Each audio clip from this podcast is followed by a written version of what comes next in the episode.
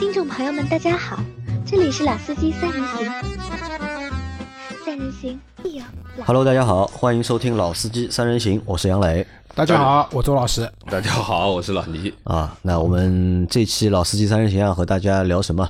聊一下那个我们在上个星期啊，我们去试驾了一下那个宝马的 i 叉三，i 叉三，对吧？因为我们在一个多月前吧，两个月前，我们和老周啊，包括老倪也都去试，分别去试驾了奥迪的一创，对吧？那等于是奥迪一创是我们试驾的第一个就是 BBA 的里面的电动车。那试完一创之后，我们也很好奇啊，就是奥迪的试过了，那么也很好奇，就是宝马的和奔驰的电动车会是一个什么样的情况？那奔驰的有那个 EQC 嘛，然后宝马有 i 的叉三。那么在上个星期，我们就三个人去到了四 S 店去试驾了那个就是 i 叉三。那先说到这个啊，就是两位啊对就是宝马的电动车有什么概念吗？宝马电动车对吧？宝马电动车嘛，之前就是大家知道，宝马电动车首先命名上 i，、i 对啊，对吧？之前有 i 三 i 三对吧 i8？i 八就不说了啊，i 八是一台我们性能讲车对吧性能车的不说了，就是 i 三刚出来的时候，还有那个增程式，对，真诚是选配个个油箱，对吧？选配个油箱，增程式。但是它当当时最早的版本其实续航里程很低的，两百公里。嗯。然后现在在卖的话，它的车子已经到了三百四十公里，然后官方报价三十万，但是落地的价格我之前去问过，二十四万左右能够落地的。我之前还跟杨磊讨论过，觉得买辆如果说家庭买辆电动车对品牌有要求的话，其实 i 三是一个还不错的选择。是当然，这个车有它的问题啊，就是以后可以有机会试一下，可以单独讲。我就是觉得，第一个是那个车子没有 B 柱，对吧？没有 B 柱感觉有点危险。那第二但是它是对开门啊，对开门，对劳斯莱斯风格，对吧？那第二个呢，就是那个车子，就是我说二十四万落地啊，它的车子这它就一个版本嘛，叫快充什么创领型啊什么的，那个车子的配置是相当的低。啊，相当于就什么都没有，就是如果说你要选一选，弄得稍微好一点的话，那辆车又回到三十万就。那个车的配置啊，和就是 i 三刚刚问世的时候的配置啊，那个年代的配置是一样的，对的对吧？当时它那个车上市时候，它主要的改配置其实不低的，在那个年代看其实配置不低，但也到现在来看的实也蛮低的其实也因为那个时候没有什么高级配置嘛，因为现在高级配置对的，就是所有的现在比较流行电动车有的那种什么驾驶辅助，它一概没有，哎对吧？一概没有。然后倒车影像这些东西都没有，所以唯一的改变什么？就是续航里程提提升了，就原来两百公里出头，现在变成三百四十公里的，变成一个按照杨磊讲法，过三百公里是一个可用的、啊可用的可用的车子，对吧？那这是 i 三嘛，然后 i 叉三的话。就是我们可以看成是宝马的纯电动车的第二款车型，对，对，因为宝马像那个 i 八是插电混动的，对吧？然后它有五系的新能源，嗯也是插电混动那个 X1 的叉一的新能源，包括我们前面还听说有人要买叉五的新能嗯。源，八十多万的车子，对吧，它也是插电混动的，就是 i 叉三的话，算是它第二台的纯电动的一个车子。所以从这个里面可以看啊，就是其实宝马啊触电啊出的还是蛮早的，相对就是 BBA 里面来说，三个品牌来说的话，宝马出电出的比较早，而且呢，它对就是新能源的产品啊，或者是电车的这个品类啊，它接触的也蛮多的。目前在 BBA 里面，应该宝马应该算是就是新能源的品类最多的一个品牌了，应该是。就是有纯电，啊有插电混动动，还曾经出过增程式，对吧？对，你加起来现在有几台车？有五台车了吧？应该有。叉一啊啊，叉一混动对吧？对啊？叉五混动、叉五混动五系混动、三辆混动加 i 三的纯电和那个 i3 我们的纯电上次试的那个 i 三的 i x 三的那个纯电，啊，对吧？五台，如果把 i 八算进去的话，六台，六台但啊 i 八应该算不上新能源车。那老倪对就是宝马的这个就是新能源车或者混动啊有什么概念？其实也是 i 三了。也是 i 三，对，因为 i 八比较远啊，大家都不太碰得到。那么最主要就是 i 三，就是说呢，还是有一些亮点的，就是这个车子啊，就相对它的造型也好，其实也蛮是比较特别的一个 造型。Q 的这个车。另外呢，就是它其实内部空间这一块，就基于它的造型，其实它是一个非常适合家用的一个内部空间是非常宽敞的，而且它还有碳纤维的这个这个技术在里面。那么其实呢，说实话，从科技的角度上，从材料角度上，其实都挺好的。嗯。那么最早的其实也就是它的里程是不够的，对吧？因为因为里程不够而增加了那个呃一个小油箱的一个一个版本，好像只有十升，那个油箱还是只能加十五升，我就只能加十升油，好像。啊，那么就是说呢，呃，就是应该这么说吧，就是说，其实它是最早的触及我们说的里程焦虑嗯的解决方案啊。其实理想是跟他学的啊。那我觉得就是人家在最早做的时候已经考虑到这个问题了，已经。增程式的鼻祖是谁？是沃兰达。沃兰达，哦，沃兰达没有 i 三早，没有。沃兰达在美国上市绝对比啊 i 美国是三早，啊在美国在国外早就有了。呃，那么对于 i 三，其实就是我们说的电动的这一块啊，就是说宝马的电动，其实、呃应该说我的认知是从 i 三开始的 i3 开始哎 i 三开始的。那么当然就是现在越来越多的传统造车开始逐步逐步转向纯电这一块的东西。那么当然，呃，很多都是基于现有的平台，嗯，改改电池嘛，改电的版本，其实也不是一个纯电动的平台去改的。那么当然，逐步逐步啊，就像最最近我们在在聊的这几台车啊，其实像一创什么，其实都属于它的就是电动平台的产品了啊，包括 EQC 啊。那么呃，i 三三其实不能算是电动平台的啊产品不能算啊，这个不能算，它只能算我们说的这个电池版本哎，啊。其实你看啊，就是现在大多数的就是传统主机厂都在做那个电车嘛，对吧？可能我们对不同品牌的传统主机厂，对他们做出来的电车，可能都有不同的就是期望。对吧？因为每个品牌都有每个品牌的调性或者他们的一些就是特长嘛，对吧？因为我们之前去试的那个一创，一创其实就是它是讲究那个就是高科技嘛，对吧？或者看上去高科技，对吧？因为奥迪的话，你很难去说奥迪这个品牌到底有什么就是特征，说不清楚，对吧？但是一创一点都没有高科技，一点都没有高科技，对吧？那宝宝马呢？如果宝马去做电动车的话，大家会对它有什么一个期望？其实跟每个品牌的基因相关嘛。嗯对，就像你讲的，奥迪，我们想到了什么？除了灯以外，就是可以讲的就是科技嘛，啊对吧？然后 i 叉三的话，我觉得宝马更多的，我觉得还还是可以讲的，就是它的那种驾控的感受。驾控的感受、操控，对，它还是一台宝马的车子，嗯对吧？因为我们在去试驾的时候，之前不是也有个简单的培训嘛，然后我都听不下去，就是嗯可能是针对比如说电动小白啊去讲的一些东西，但讲的一些都是一辆电动车最最基本该有的东西啊，，这个都是三年前，对吧？当成自己的亮点在说的事情，啊，在亮点在讲。那一个是我觉得呢，可能还是传统的这种思维；另外一个呢，也映射出什么，这台车确实没有什么太多东西可以讲的，那只能把这一些。呃，譬如说把电池放火里面烧一烧啊，嗯对吧？这些东西拿出来跟大家讲，我们有多安全。那其实这些东西现在各个做电动车的，哪怕十几万的车子，人家这个电池都已经啊火烧、什么海水镜，对吧？防腐蚀甚至针刺都已经去做过了，不是一个很新鲜的事情。呃，就像我们一直讲雷克萨斯，比如说宣传自己宣传什么，对吧？宣传更多的可能就是它的日本的这种品质，对吧？沃尔沃宣传什么？安全北欧科技、安全，北欧的环保，没有太多亮点可以讲的，那只能讲这些。那其实，在 i 叉三去宣传它这些电动车的点的时候，其实我觉得有点寒酸的。有点寒酸，对吧就？没有讲出一些宝马，比如说这么大的品牌，对吧？然后你做了一个电动车，能不能给人一种耳目一新的感觉？那事实上是没有的。也许明年要上的什么 i 四和那个 i x 两个可能出它的电动平台上出来的车子，那也许会给我们有一种不一样的感受。但这台车的话，说白了就电动版的 X 三嘛，啊，对没。有什么太大的。因为整一个在就是听那个销售讲解的过程当中，好像没有听到这个车有什么亮点，对吧？本来我还想很想听他说什么呢？我想听他说就是，比如说这个电车电的 i 叉三，对吧？他把宝马的这个运动基因，对吧？和这个就是强大的电机，对吧？组合在一起，对吧？能够让用户有一个就是新的体验，但是他好像也没有提过这些东西。嗯，这个可能还是比较综合的一个就是设置吧，单电机版本，因为一开始我们对这辆车其实是单电机、双电机没有搞得太清楚，对吧？然后在现场聊的时候，杨磊问这个是双电机、单电机，我说都卖到五十万了，一个电机说不过去吧？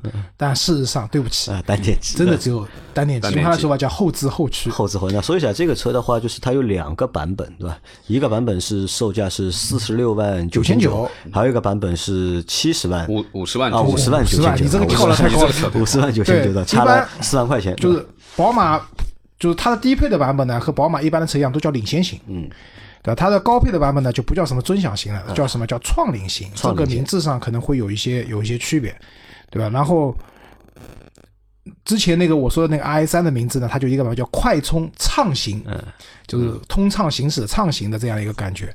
两台车，那价格刚才杨磊讲了，一个是五十万九千九高配的，我们今天不是今天，我们上周试驾的那个车子，两台车都是带，比如说开头显 HUD 啊，啊十六英响的哈姆卡顿啊，就真皮座椅，二十寸的轮毂啊。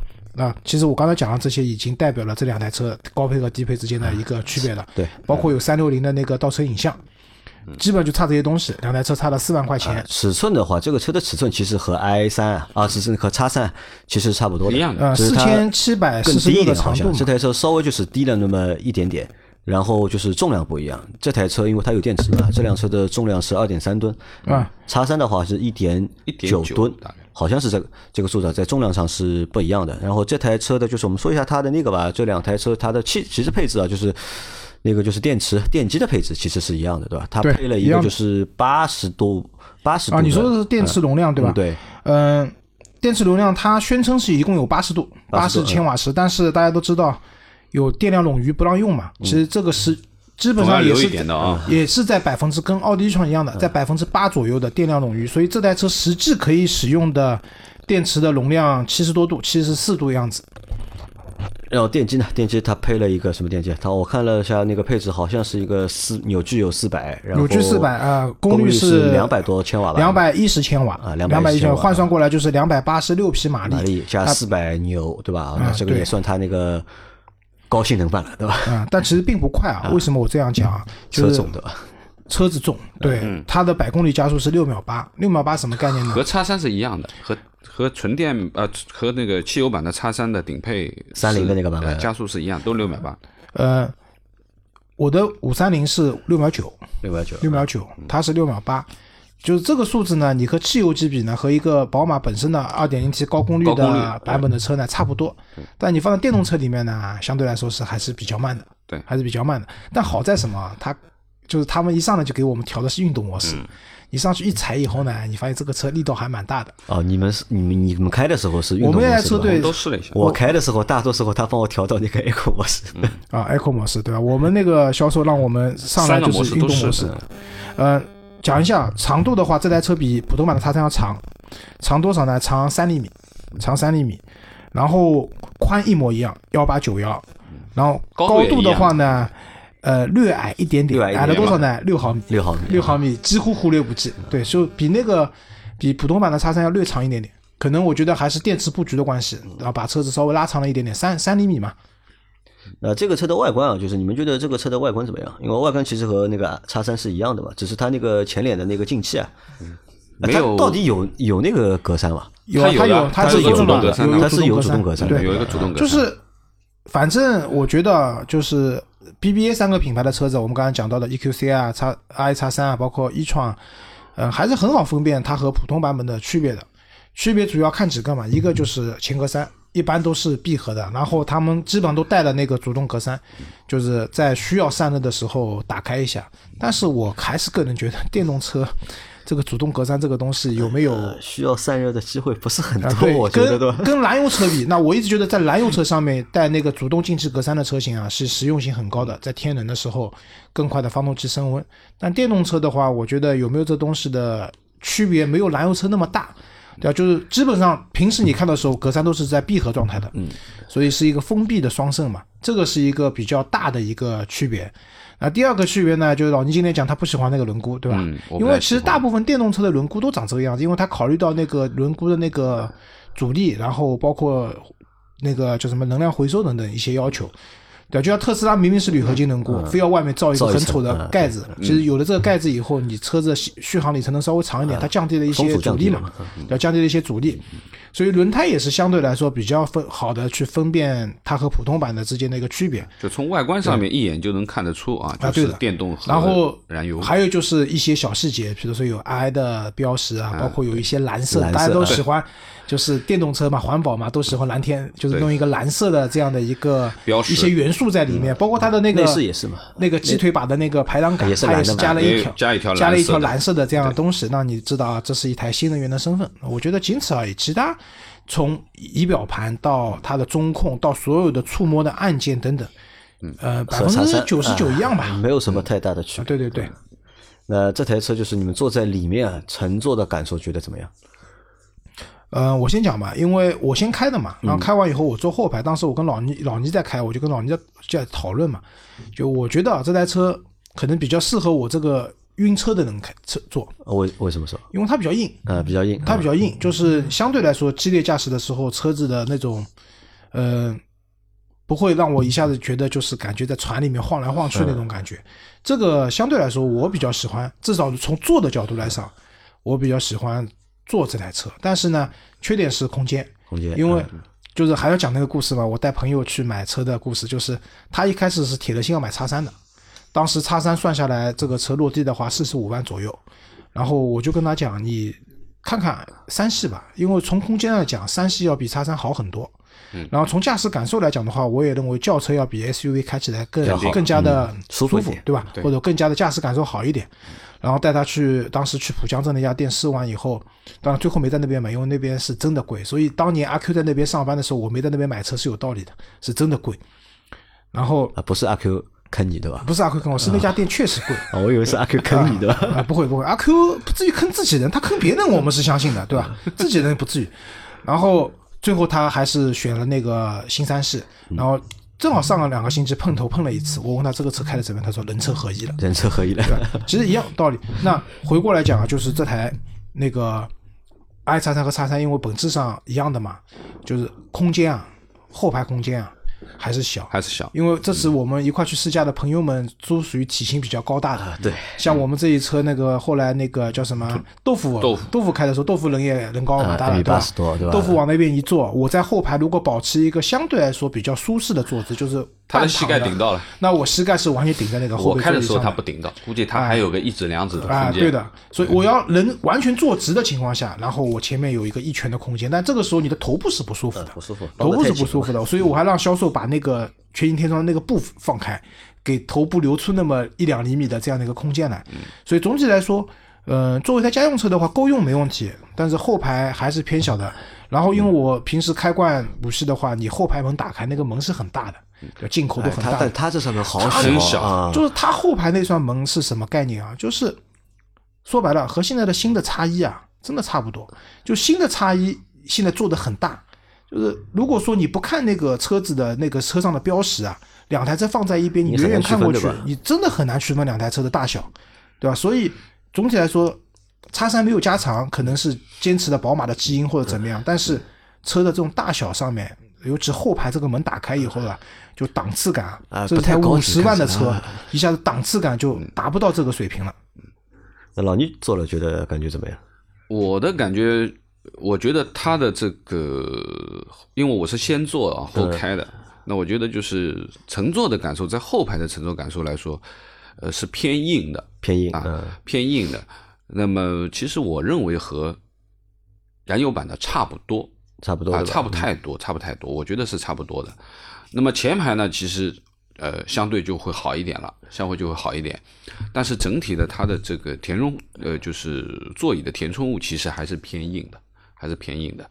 那么这可能也是德系车的一些风格啊，可能是是这样子。那么呃我的感觉就是说。从乘坐上面来看，就是我的这个体型啊，比如说一米七五这样的体型，正常坐姿，或者说稍微慵懒一点，我觉得啊，将将够用啊，不至于说顶到，不像老周嘛，老周比较高一点，那不会顶到，但是也不是富裕，那就是你虽然看它啊，它的轴距其实是蛮长的，二米八十多嘛，啊，两米八十几呢，但是毕竟就是说它原来的这个平台是一个种植的一个平台，所以说它前面头上吃掉的位置很大，也就是说原来发动机舱。包括现在它前面都是中冷啊、电动电电动机的这个这个这个这些控制模块啊等等，因为它前面它现在基本上它的这个是一个后驱的一个形式，就是所有的电机啊、传动所有的东西其实都是在后面的啊，就是在后面，前面是一些电控系统。电控系统包括冷却啊，这冷却系统啊都在前面。都在前面。那么，但是它的结构决定了，就是说它其实就是和叉三一样，基本上它的这个内部空间其实你可以去参照叉三，没有什么太大的变化。而且它中间虽然它没有，啊，照样隆起，哎，对对对，它因为这个肯定是这个所以底盘的这个问问题我们可以讨论一下。就今天我们在车上，其实豆腐也提到这个问题嘛，很高啊，这个隆起。就是其实大家知道，后排隆起一般，比如说四驱或者那个后驱的车子因为有传动轴在那边啊，对，但你后排要做隆起，这个是没办法的。但其实很多前驱车，包括像电动车，完全是没有必要有这个中央的地台这个隆起的因。为它不存在传动轴嘛？，那为什么呢？那我觉得很有可能还是说，要营造一种高级感，营造一种高级感，我觉得。但我觉得是这样，如果你是那种大车，真的或是后排只坐两个人的车，对吧？那你可能你后排隆起，我觉得没有问题，对吧？但是正常情况下面，对吧？其实这个第二排当中那个座位啊，地台隆起的话，其实是不太舒服的。是肯定啊。那还有一种可能，我觉得还有什么就是模具模具的关系，平台的关系啊，这没办法。台的关系，就是它这个壳子造出来就是这个地方隆起的。这个毕竟它现在的这个底盘还不是一个纯电的平台。因为，叉三哪怕买最便宜的叉三二五的版本，它也是 X Drive 的，都是四驱版本。所以它这个位置必定是要隆起的。所以你们可以看啊，就是纯电动平台上出来的车子，通常后排这边就算有隆起也是很低的，对。对吧？它不会隆得特别高，对，哪怕你要营造一点高级感，也没有必要这样去把它隆得那么高，对吧？所以油车改成电车啊，就像我们也讨论说，这个车没有问题没有前备箱，对吧？那前备箱我认为呢，也不是说必须要有的东西，但是呢。感觉也被特斯拉定义出来了，就是你买台电动车，比如说我们去试过的车子啊，极星虽然这个车驾驶感受很差，前备箱是有的，对吧？豆腐的车子，对吧？也有也有，对吧？然后我们那个之前去试泰坦，泰坦也是都有的。那一些纯电动平台上车子，它因为前面确实它没有必要有那么大的没有这么多空间东西要放，对，所以给你挖一块空间出来让你放放东西呢，也是一件好，也也是个好事情，对吧？也是个好事情。但是，一般像这样的车子改过来的，对吧？所以我认为一创，对吧？它也不是一台纯的大众的或者奥迪的纯平台、纯纯电动平台出来的车子，它里面还是有很多，比如说 Q 七啊或者 Q 八的影子在里面。或者是什么，或者也是设计师的这个思路啊，对吧？哎我倒还是一个油车的这个设计思路，对对吧我觉得就是在说设计一个电车，对这一部分的这个这个设计理念啊，就是说我们说的这种我们说新造车势力现在纯电的这个设计理念，其实是特斯拉带出来的这个套路，基本上就是按照这个模式在走了很多。但是传统车企其实更想忠于它本身的这些基础的东西去改变。对吧？就是把动力系统把它改变了，但是它其实从车辆本身的机械素质，包括它的一些呃实用性的这个考虑各方面，其实它更偏向于原来的这种配置。当然，它会有一些改变，比如说更多的一些科技的东西、交互的东西，这个是必须要走的这个流程。但是基础的底子，这可能真的是设计师出发点的这个问题了，对不对？嗯。那么我觉得这个呢，也也不需要一定要说这一定是好的，这一定是差的。我觉得大家不同的方方式或者不同的思路，对吧？在对，做这个个没关系，我觉得。那我来说一下我坐在这个车上的感受啊，因为前面你们说到的几个点，其实我也同样感受到。但还有一个点是这样，我觉得这台车啊，至少你像这台车也是四十六万九千九，对吧？啊，没有，我们试驾那台是五十万九五十万九千九，对吧？但一台五十万的车，你坐在里面的感觉啊，呃，说实话，大概我觉得就和一台二十多万的车啊感觉差不多的，就不二十多万稍微少了一点，我觉得三十万车啊 那就三十万，那就三十万。宝马来说啊，这台车三十万标准不怎么应该是高级嘛，因为宝马本身就不太注重内饰，对吧？这个是宝马本身的一一贯的这个传统。比以前好多了。但这台车就是 i 三这台 i x 三这台车啊坐在里面啊，就是其实我觉得就不太高级。或者是和它这个价位啊和价位不很难匹配，特别是什么？特别是当我坐在就是我坐在后排的左边嘛，当我把头啊往左边移的时候啊，就发现它那个门怎么怎么那么小啊对刚才我们那扇门怎么那么小？一下子这个档次感就马上就下来了。包括你说空间上你说可能是因为这个车，老倪说那个车的那个填充物啊比较硬，对吧？嗯不，这个填充硬带来的另外一个缺点是什么呢？就这个座椅啊，舒适感其实是一般的，对吧？也不能说这个座椅坐的就是很舒，它那个后背是可以调节的，嗯呃但是它可以调节这个幅度啊，也是相当有限的，对吧？那这个我觉得其实你在第二排的乘坐的这个感受啊，其实很一般，我觉得很一般。嗯，对，就是我觉得啊，这个车坐在里面，杨磊讲这种豪华感，或者就是说豪华品牌这种感受差，我觉得有几个细节可以体现出来。一个是皮质，皮质，嗯，就是我们可能比较传统啊，在定义一个车的内饰的话，就是很多时候我们还是看这个皮质，你我们就把它当沙发看，触感，对吧？或者这方面就是说你手摸上去、坐上去的感觉。那其实开始我们以为是仿皮，但其实我们那个高配那台车它是真皮的嗯对，是低配那款车是那个合成皮的对吧？但是呢，这个皮像什么？就像买你如果买五系，当时我为什么选的是那个 Lexus 的版本，没有选那个 M 版本？因为 M 版本的那个座椅啊，真皮我就看不上，就是颗粒感很粗很硬，它也是真皮就，不够 luxury，对吧？嗯，对的，不够那个 luxury 这种感觉，对吧？那么在这样的情况下，其实这个车的皮和那个有点像的，就是它整体来说硬很硬，然后颗粒感也比较强一点。那对于一台运动车，那喜欢的人肯定觉得说啊，这个车耐磨一点，或者说你坐上去好打理防滑一点，对吧？好打理一点啊，我觉得好打理说说的，其实都一样的，只不过是说，但是其实成本要比纳帕的真皮要低嘛。对我觉得这个细节上会让你感受到这台车会有一些。那第二个细节我注意到不够豪华什么，就它的方向盘，方向盘啊，它的方向盘是最普通的宝马的样式的塑料感方向盘蛮强的，它应该是个真皮的方向盘，但是握上去的感觉是真是。真皮。对，那我觉得要改变其实也很简单，这个车子既然是一个 i 的，然后对吧也是我觉得电动车嘛，这种运动感啊或者什么速度啊，要体现出来，其实很简单，配一个 M 的方向盘嗯，放在那边，嗯一下子你会觉得，我我不是瞎讲，就是这个东西，其实两个方向盘之间的成本不会差很多钱，对厂家来讲。但手感差很多。那你一上去以后，不管你摸上去的手感，还是你就看过去的感觉，你一下会觉得这个车有点高级了，对对，有点高级了。我觉得就是呃，就是去年我在看叉三的时候啊，就是说，其实对于 M 的方向盘的握感其实是非常满意的，就是它有有感觉软软的感觉，而且也很厚实，对吧？对那这种感觉比较粗说实话壮其实比较粗壮握在手里面很有信心的那种对就是你你你在手上的手感其实很重要，因为方向盘毕竟是我们开车必须要摸的一个东西，而且你手不能扔开它，你一直要扶着它。那么这一点上面，其实我觉得还是可以做一下改进啊。换一个更舒适一点的这个这个方向盘，或者 M 套装的这个就 OK 没问题，对对吧？那么现有的这个方向盘呢，略显单薄了一点，虽然它是真皮的方向盘，但是略显单薄，很硬啊，摸上去基本上没有任何的这种填充的感觉。简单的、最最普通的宝马配置最低方向盘的一个方向盘，对？对，然后还有一点就是，我之前也讲过，刚才也提到，就是叉一对吧？就是远看和叉三很接近，但是你打开门的时候，你会发现啊，这是叉一，那是叉三，因为他们两者之间，一个是二十多万的车，一嗯个三四十万的车，他们之间是有明显区隔的。就叉一打开了以后，它的这种廉价的 廉价的感觉更强，对吧？但是这台车毕竟是五十万的车，其实它比燃油版的叉三的价位还要高高十万块钱，至少10万块钱嘛贵十万块钱。那个但是38打开以后跟叉三是没有什么明显的区别的，对这种档次感就没有被提，或者说换种说法，你不要搞这么多这种真皮的，你这个东西既然讲环保讲科技，你弄一些其他材料或者说独具匠心，哪怕像。机芯那种什么防水布，虽然我不喜欢，很粗糙，但是至少你也有个噱头，说这个东西水浇上去、可乐浇上去都不会脏，那也是件事情。但这个都没有，所以总体来说，我相信啊，就是也不是我们个人的感觉，很多人去看完这个车，有兴趣去看完这个车，了解到价格以后啊，会转过头还是买辆叉三。啊，对，这个问题又来了嘛，对吧？你贵十万块钱，对吧？但你这个价值给用户的这个价值啊，到底体现在哪里，对吧？用哪些价值去填补这十万块钱的一个差价，对吧？你不能和我说，因为你是电车，你就要比那个贵十万，这个我觉得这个是不存在的。对，好，那我们说完了那个就是乘坐和内饰啊，那开起来你们感觉怎么样？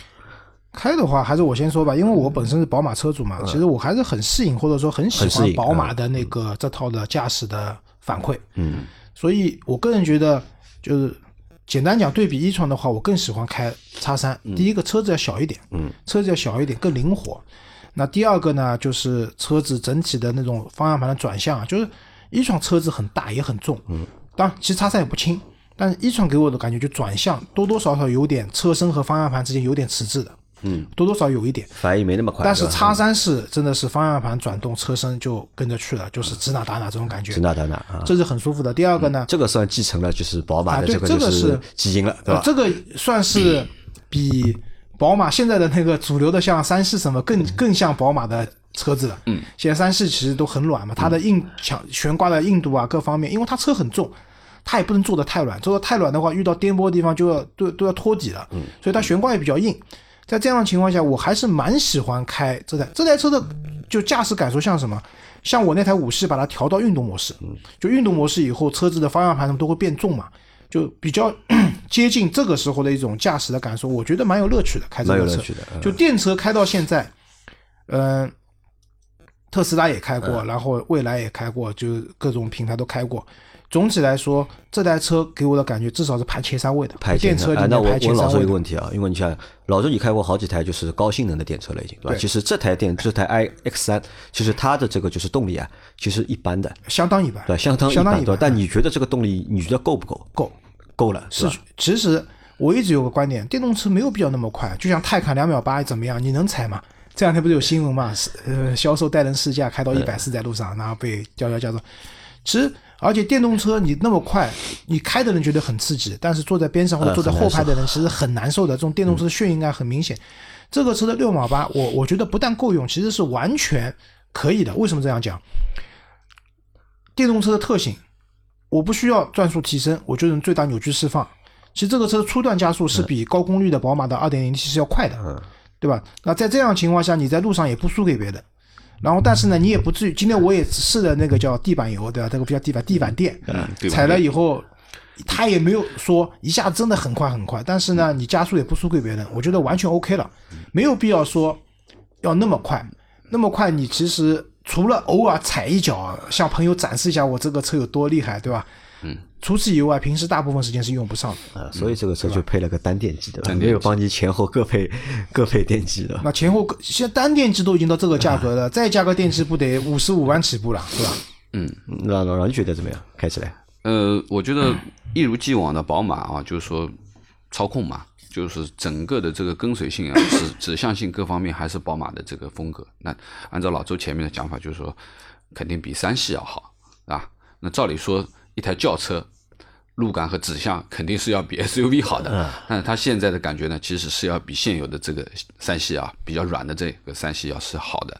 那因为我们跑的时候有几个连续的弯道啊，我也直接就说比较快的速度去切去去去转，那么其实整个的轨迹路线其实是非常清晰的。那我觉得这个是没什么问题的。那么呃，乘坐和驾驶，那你肯定会选择驾驶，驾驶对吧？这是肯定的一点。那么第二个呢，就是对于这台车，呃，达到了这样的一个价位，缺少一个四驱，那我觉得这个是不应该的。那因为怎么讲呢？就不管你怎么样去玩操控，那我觉得安全是第一要素。那特别是对于重心比较高的这种 SUV 而言，其实我我建议还是尽量选择四驱四驱的版本。你比较介意就是没有四驱这件事情啊？对，因为你本身就重心高。那如果说你是一个，比如说。雨雪路面比较多的这种城市的用户，比如说南方雨雨水比较多，或者北方雪天比较多，那么一台没有四驱的 SUV 其实是有一定风险的。那么特别是它还是后驱啊，这就增加了更多的这个风险。那我觉得可能未来它会出一个四驱的版本啊，因为两驱的版本我觉得到五十万还是个两驱的版本。对吧？那么这个肯定是我觉得是一种缺失。那另外一个就谈一下，就是老周讲的这个加速的感受啊。因为老周开的时候出去一个拐弯，红绿灯一翻以后，他就来了一个地板垫。那我是坐在后面的，就是抬头很猛，后面没有啊。对，就是这个感觉，对吧？抬头的时候一刹那是很猛的，就是穿的这一刹那，我认为它是一台电车。但是当它过了这个路口，就这么几十米，过了这个路口以后。它完全回归到油车的一个一个状态，就没有后续的。把它和四秒，老师也放了，对吧？没放啊，没有，他没放，没有放，没放，他是踩下去的。那么我我认为就是说，从常规的参数去看，一个六秒八的加速，相当于一台主流的两点零 T 高功的提速，差不多就在七秒左右。那么其实我觉得就是说。这样的一个提速啊，七秒乃至于八秒以内的提速，在我们日常使用当中是完全足足够用的，你不会觉得觉得动力不够或怎么样子，对吧？那么，但是如果说你作为一台电车而言，你去看看六秒八的电车有哪些，你去找一下。如果说你称之为运动的这个这个这个，我们说运动型 SUV 的或者怎么样，那肯定。肯定不是六字头开始的，你起码是一个五字头乃至于四字头开始的一个提速。其实这个我也同意的，就刚才说够用啊，绝对够用。但是人家花不是不够爽。我从用户心理来讲，你花了这么多钱去买这样一台电车了，又是宝马的电车，结果你跟我来一个，你这个加速跟普通版的叉三一样的，这个有点难接受的，对吧？有点难接受。那么另外一个感受就是说什么呢？就是，嗯，怎么样讲呢？就是说。电车毕竟是电车嘛，对不对？那么就像我们试了那么多电车，其实基本上都是在四秒多、五秒，这是标准。当然，高性能可能会达到三秒、两秒多，对吧？啊，这是极限。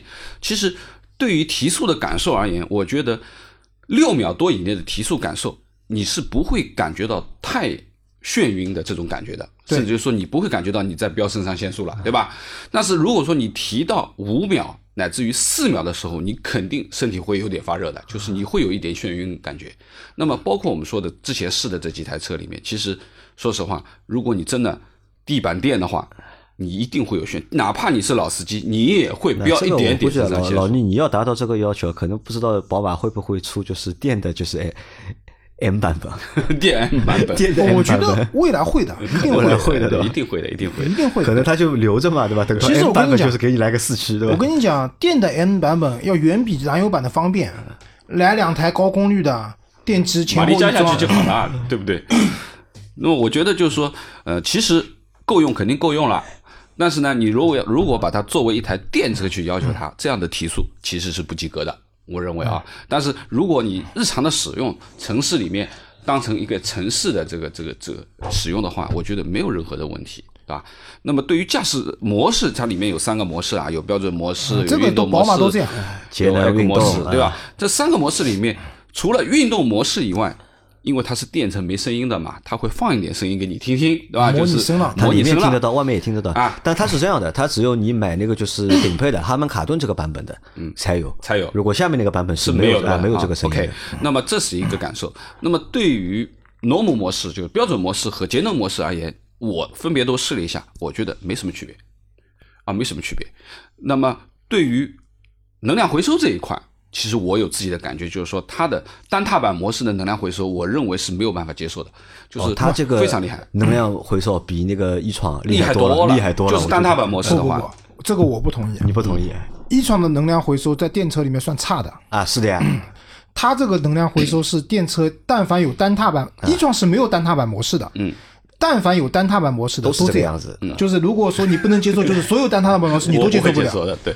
那可以关掉，但可以关掉。嗯，这个我如果我选电车不，的话，但它是这样的，它在那个好像它在某一个驾驶模式里面，它会有一个自动帮你去切换这个就是那个动能回收的这个力度的。嗯，它会根据路况，它有摄像头的嘛，可以根据摄像头来判断，对吧？如果堵的话，那么它就是回馈力大一点或者小一点。它其实三个模式啊，它有一个智能的里这个面动能回收，其实是从大踏板模式到一个标准模式到一个轻的模式，对吧？那么这三个模式里面，单踏板我肯定不接受的，这完全就是你扔了油门就是在踩刹车，你坐在后排啊，因为老周在开的时候他用了这个模式，我坐到后排跟豆腐两个人就是完全前仰后冲的那个样子，那肯定是不行的。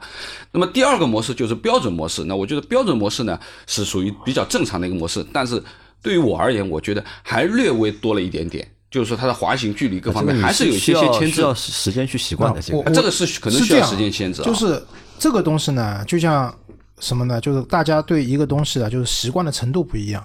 就是我我认识好几个开特斯拉的朋友，他们已经习惯了只开单踏板模式，就刹车不用的，就几乎不用的。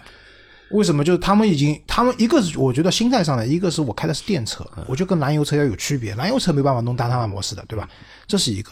那第二个呢，就是开的习惯以后啊，就也还好了。因为为什么你觉得你们坐在后排不能接受呢？因为我我也不太习惯开这种模式，我可能油门丢的比较猛，就直接全放掉了。不习惯嘛，也是不对，习惯。然后就一下子就有种那种冲的感觉。那如果说我不知道，可能开的时间久了，对吧？你这个脚感上面啊，有一些能控制吗哎能呃，能控制，能控制，肯定能控制。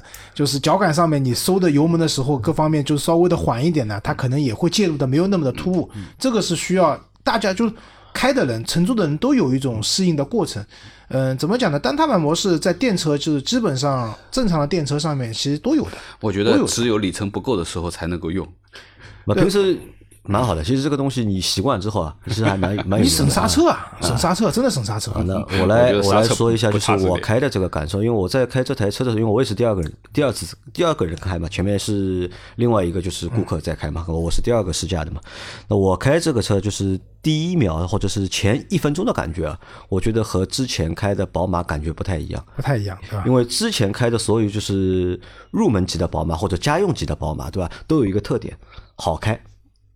不管你之前有没有开过这个车，你第一次让你接触这个车，让你开三系也好，对吧？让你让你开一系也好，或者让你开叉三也好，对吧？叉三我们之前也去试驾过，对吧？我都会觉得宝马这个车很好开，嗯，这个方向盘啊打起来很舒服，对吧？循迹性也很强，就像老周前面说的，就是指哪打哪，指哪里打哪里，对吧？好开。但是今天坐上去的就是第一分钟啊，觉得有点难开。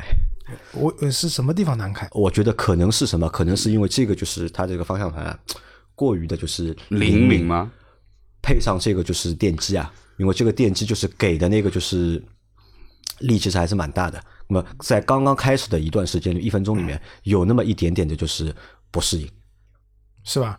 我到我们我我我可能没有这没觉得，因为我们上车的时候，那辆车直接调的是运动模式运动，模式其实当时方向盘是比较沉的，然后你可能沉了以后呢，慢慢后来中间调普通模式啊，怎么样，方向盘变轻了以后，你也没有太大的感觉。因为我是先上去就是 Eco 模式，嗯，他就帮我调的就是 Eco 模式嘛。那在那个一分钟里面呢，我觉得哎，这个车有那么一点点哎，没有就是想象中的宝马那么好看。因为之前我们也和老倪我们去试过那个叉三嘛，嗯而且叉三我们开了好几圈，对对吧？在那个四店作为试驾了好几圈，跑了好几圈就那时候我觉得我对叉三那个感觉还蛮好的，开起来蛮好啊但今天开这个车呢，就是在前面一分钟呢，哎，我觉得哎，怎么和上次开的那个叉三感觉不太一样，没有那没有它舒服。但实话讲，应该没有区别的，我我也觉得区别应该没有区别的，这可能只是第一感觉的问题的。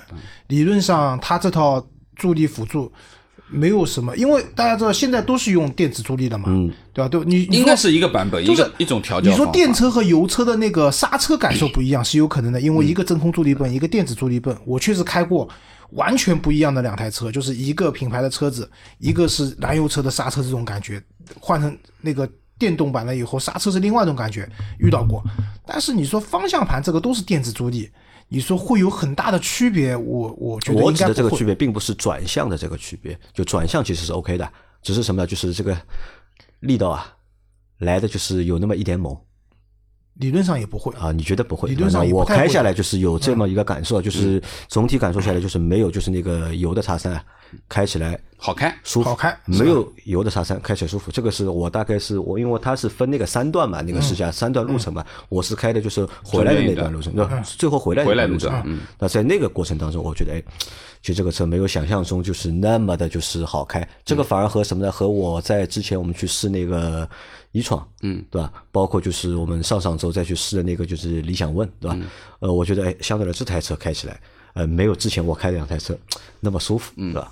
当然，可能也是每个人对这个开车的这个习惯或者对车的感受也是不一样的，对吧？那这个可能是我开下来的一个感觉，对吧？动力的话，其实还是我觉得还是蛮猛的，还是。啊，那我们聊了就是外观，聊了内饰，对吧？也聊了那个乘坐的这个感受体验，对吧？我们来我们来分析一下，你们觉得这个车就是这个价格适合哪些用户，或者它的一个市场前景会怎么样？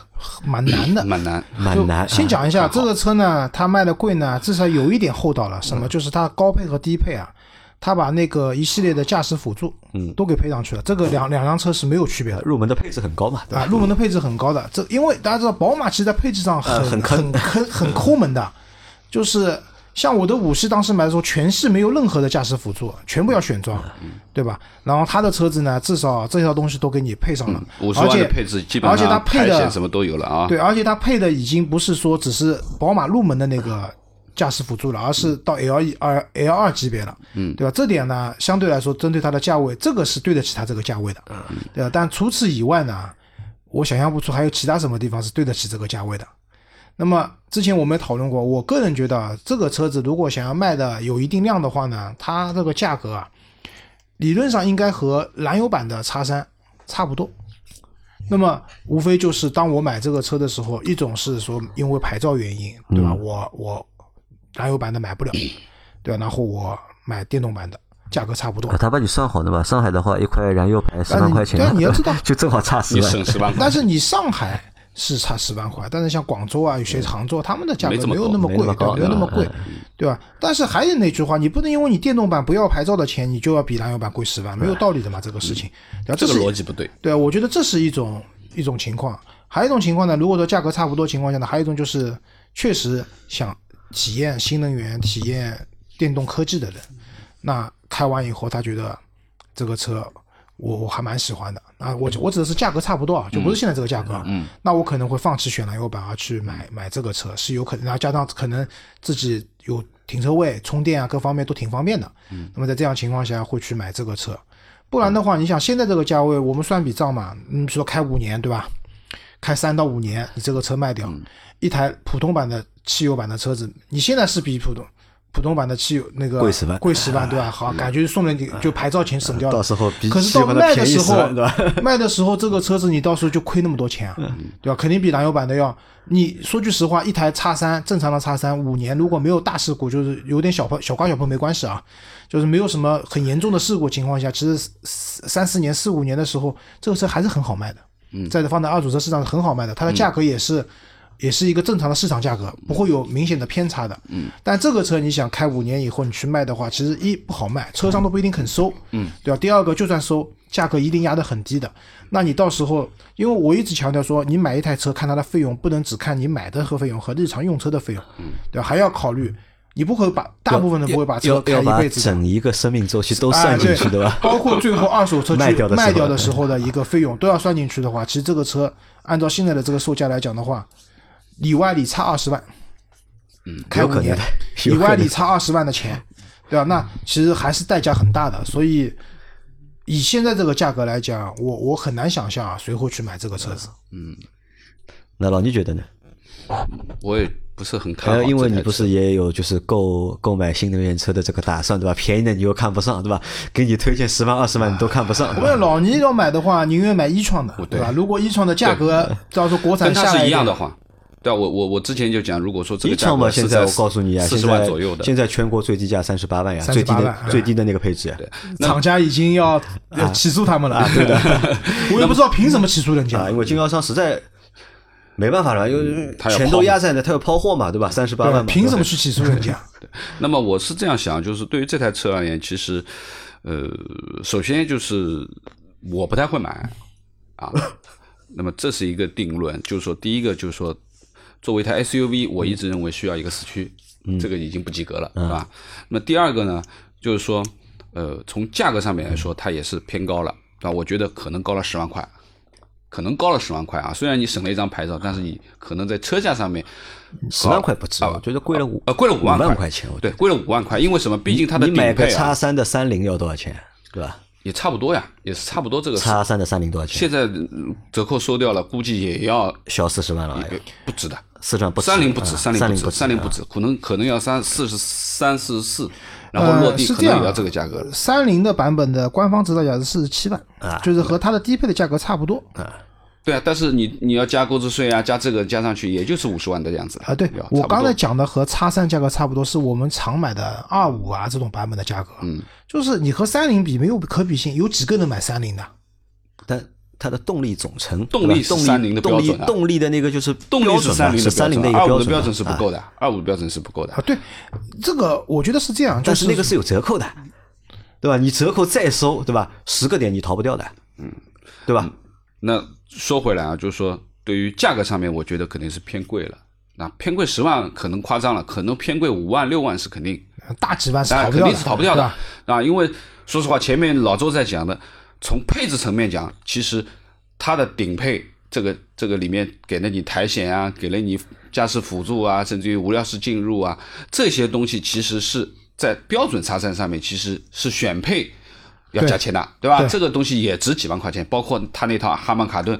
那个十十四喇叭的那套音响不错吧16我觉得16那套音响不错是啊。那么应该这么说，就是说，呃，从配置五十万这个配置来说，就是宝马能给你的东西，其实全给了。基本上基本上都给你了啊，除了就是座椅通风没有，座椅通风没有，其他的基本上都有了，对吧？那么我就说呢，这个可能差五六万块钱就差在这这个地方了。那么第二个呢，就是说对于这台车而言，说实话，呃，怎么说呢？就是说，到底什么样的人来买啊？我觉得可能还是比较喜欢宝马、喜欢驾驶的人会偏重于这一台车，因为它还是有宝马的驾驶的感觉。这个我觉得讲了跟没讲一样如。果不不喜欢驾驶的人，对吧？可能我觉得他们会更会选择一台 燃油车。我认为那么，我觉得从操控的角度上面来讲，其实是这样的，那个没喜差太多。欢驾驶的又要买电动车的人，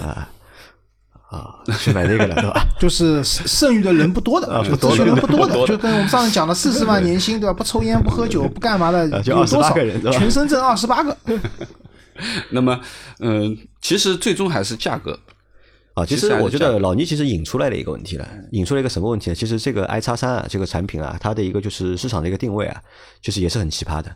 对嗯吧？我们很难看到这个车到底定在什么位置，它的一个目标人群到底是谁？一是目标人群你不一定看得到，第二是什么？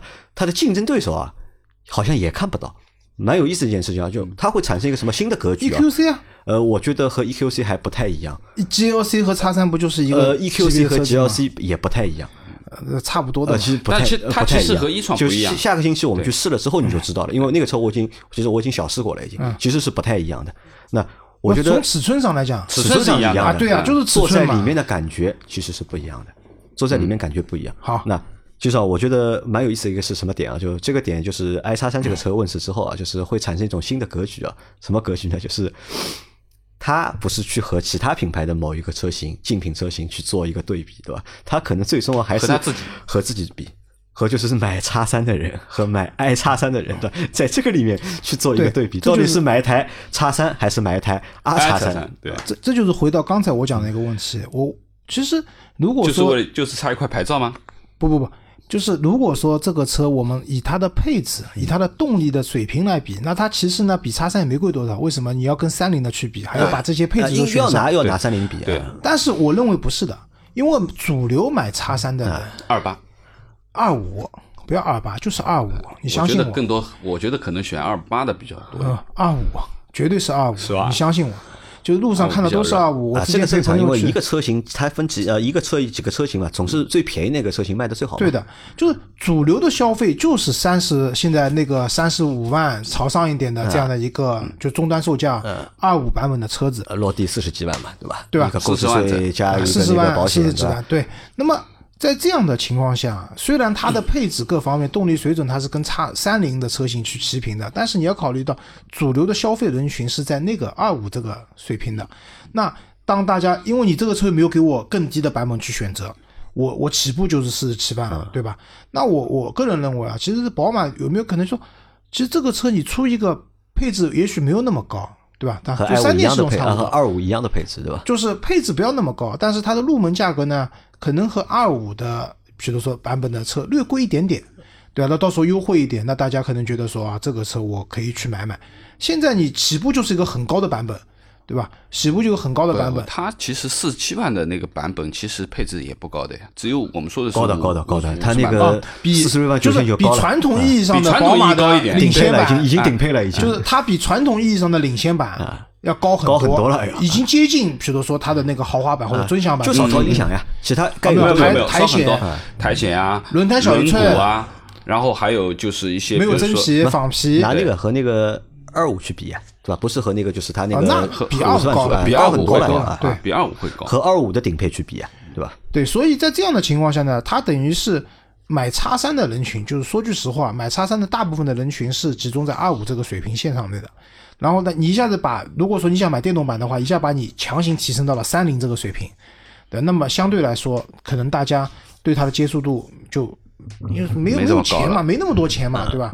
差还是差钱的情况下，所以我说要差十万，就这个道理。差十万，不是说拿啊三菱三菱比的话，其实五万都差不到。你把这些配置都选上去的话，购置税算上去，对吧？呃，那就不贵，那还便宜了，还便宜还便宜了，对吧？好，那我们这期节目就先到这里啊，因为我们下个星期还要再去试那个就是 EQC 嘛，对吧？等 EQC 试完之后，我们还会聊一期 EQC 的。